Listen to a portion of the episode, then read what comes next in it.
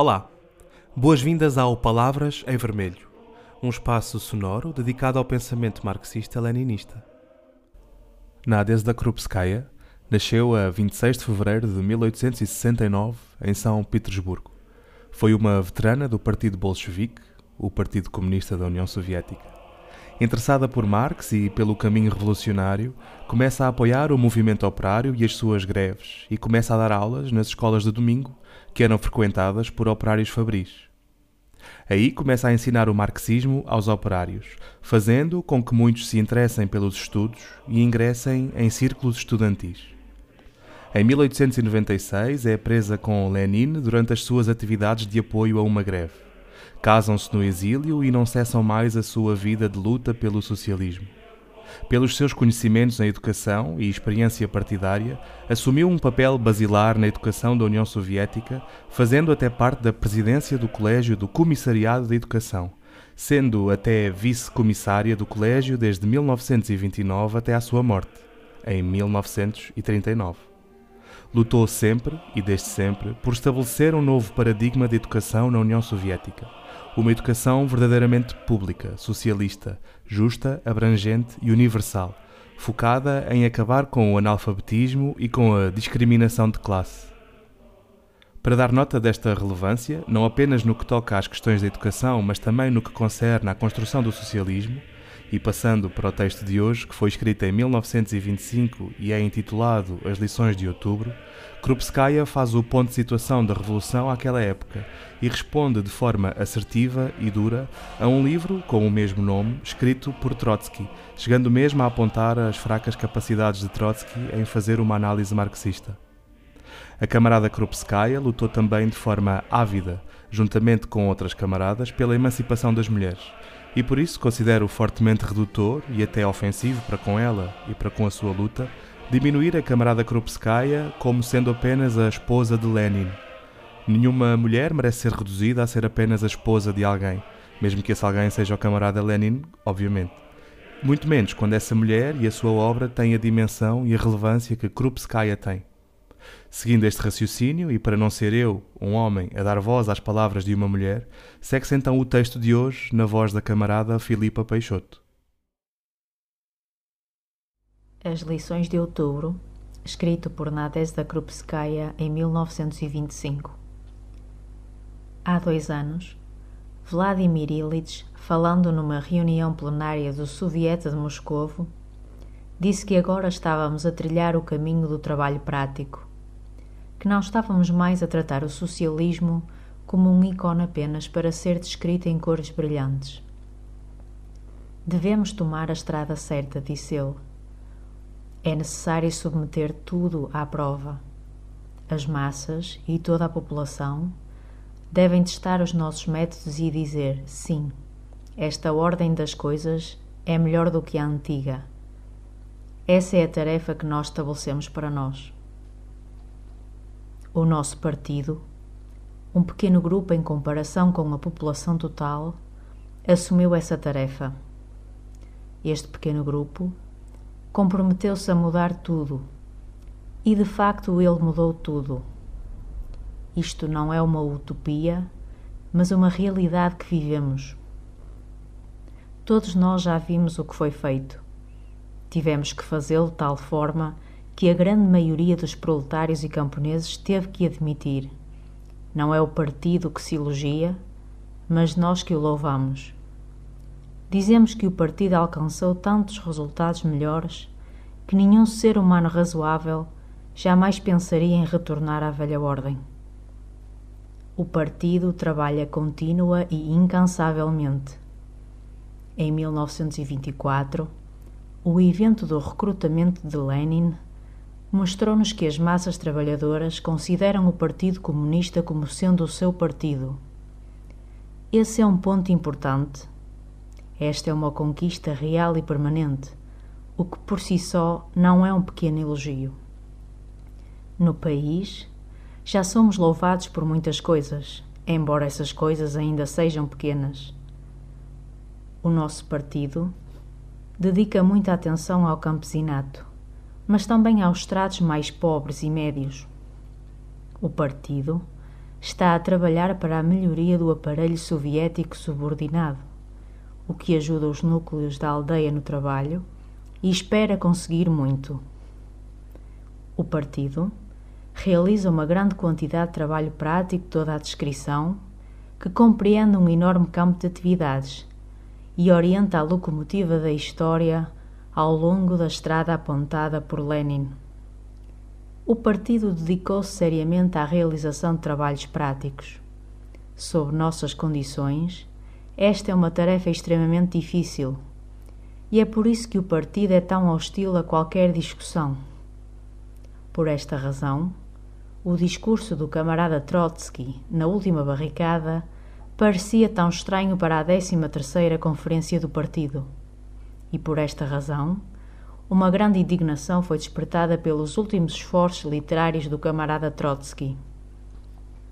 Não sei se o camarada Trotsky cometeu todos os pecados capitais dos quais ele é acusado. Os exageros da controvérsia são inevitáveis. O camarada Trotsky não precisa de se queixar sobre isso. Ele não veio ao mundo ontem e ele sabe que um artigo escrito no tom do Lições de Outubro é obrigado a invocar o mesmo tom na controvérsia que se seguiu. Mas esta não é a questão. A questão é que o camarada Trotsky nos convida a estudar as lições de outubro, mas não estabelece as linhas certas para o estudo. Ele propõe que estudemos o papel desempenhado por esta ou aquela pessoa em outubro, o papel desempenhado por esta ou aquela tendência no Comitê Central, etc. Mas isso é o que não devemos estudar. A primeira coisa que devemos estudar é a situação internacional, tal como existia em outubro, e as relações das forças de classe na Rússia naquela época. O camarada Trotsky convida-nos a estudar isso? Não. E, no entanto, a vitória teria sido impossível sem uma profunda análise do momento histórico, sem um cálculo das reais relações de forças. A aplicação da dialética revolucionária do marxismo às condições concretas de um determinado momento, a estimativa correta desse momento, não apenas do ponto de vista do país, mas a nível internacional, é a característica mais importante do leninismo a experiência internacional da última década é a melhor confirmação da veracidade deste processo leninista. Isto é o que devemos ensinar aos partidos comunistas de todos os países, e é isso que os nossos jovens devem aprender com o estudo de outubro. Mas o camarada Trotsky negligencia esta questão. Quando fala da Bulgária ou da Alemanha, ele ocupa-se pouco com a estimativa correta do momento. Se considerarmos os acontecimentos através dos óculos do camarada Trotsky, parece extremamente simples orientar os eventos. A análise marxista nunca foi o ponto forte do camarada Trotsky. Esta é a razão pela qual ele subestimou o papel desempenhado pelo campesinato. Muito já foi dito sobre isso. Devemos estudar ainda mais o partido em outubro. Trotsky diz muito sobre o partido, mas para ele o partido é a equipa dos líderes, as cabeças. Mas aqueles que realmente desejam estudar outubro devem estudar o partido como foi em outubro. O partido era um organismo vivo, no qual o Comitê Central não era descolado do partido e no qual os membros das organizações mais baixas estavam em contacto diário com os membros do Comitê Central. Os camaradas Sverdlov e Stalin sabiam perfeitamente o que estava a acontecer em todos os bairros de Petrogrado, em cada província e no exército. E Lenin também sabia tudo isto, embora vivesse ilegalmente. Ele foi mantido bem informado e recebeu cartas sobre tudo o que ocorreu na vida da organização. E Lenin não sabia apenas como ouvir. Ele também sabia muito bem como ler nas entrelinhas.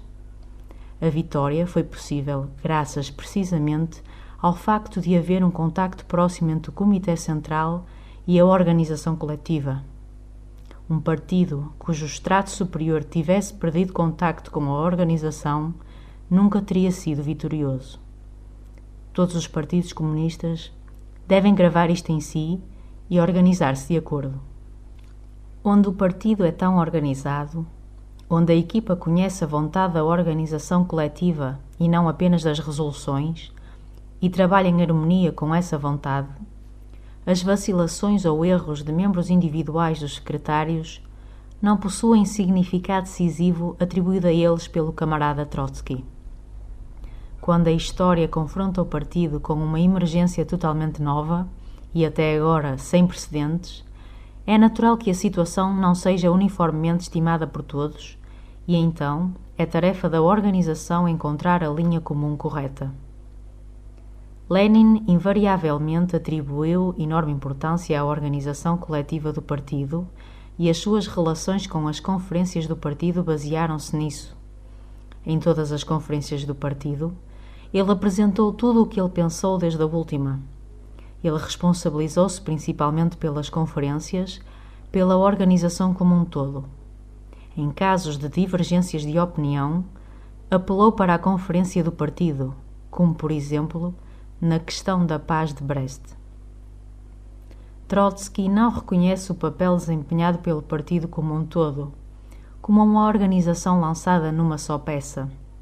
Para ele, o partido é sinônimo dos funcionários. Tomemos um exemplo. O que é a bolchevização do Partido Comunista? Ele pergunta nas lições de outubro. É educar os partidos e assim escolher os seus líderes que não saem dos trilhos quando o seu outubro vier.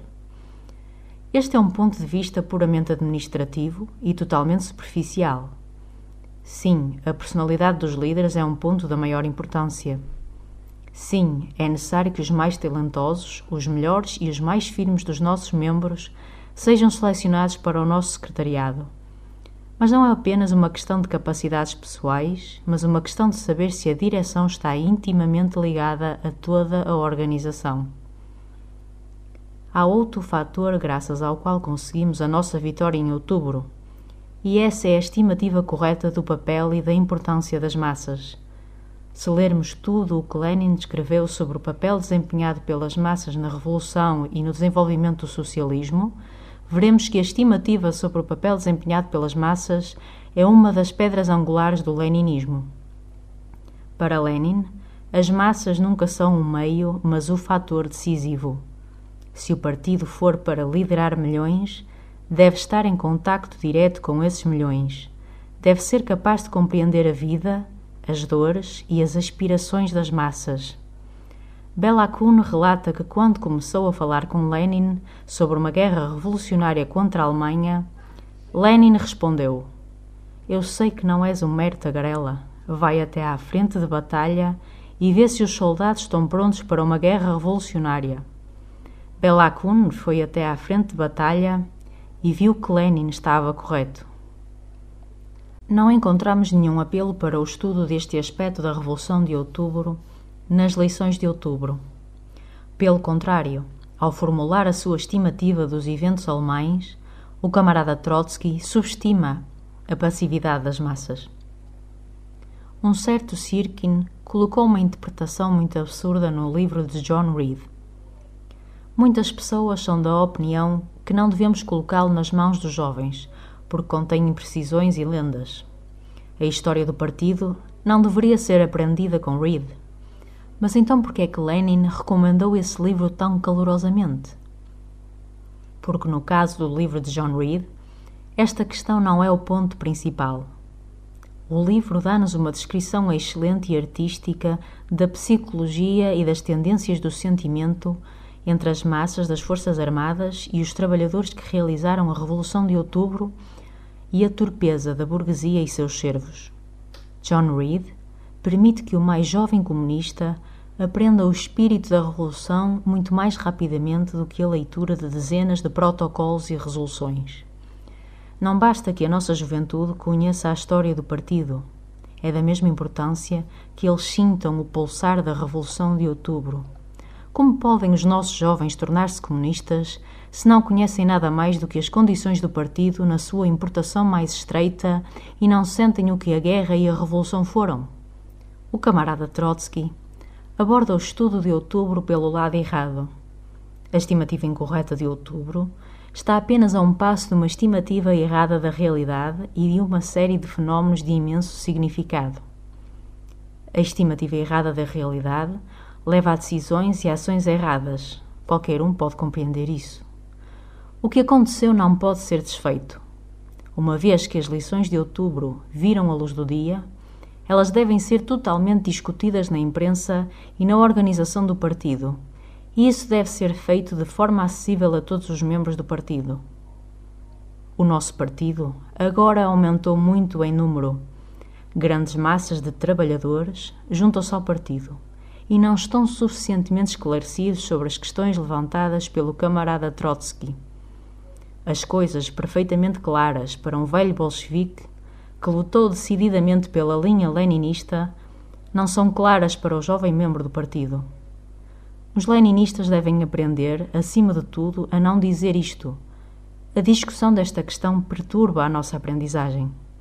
Pelo contrário, a discussão desta questão permitirá obter uma compreensão ainda mais profunda do leninismo. O camarada Trotsky dedicou todos os seus poderes à luta pelo poder soviético durante os anos decisivos da Revolução. Ele manteve-se heroicamente na sua posição difícil e responsável. Ele trabalhou com energia sem precedentes e realizou maravilhas no interesse da salvaguarda da vitória da Revolução. O partido não esquecerá isso. Mas as conquistas de outubro não foram ainda totalmente consumadas. Devemos continuar a trabalhar com determinação para a sua realização, e aqui seria perigoso e desastroso desviar-se do caminho historicamente testado do leninismo. E quando um camarada como Trotsky pisa, mesmo que inconscientemente, o caminho da revisão do leninismo, então o partido deve pronunciar-se.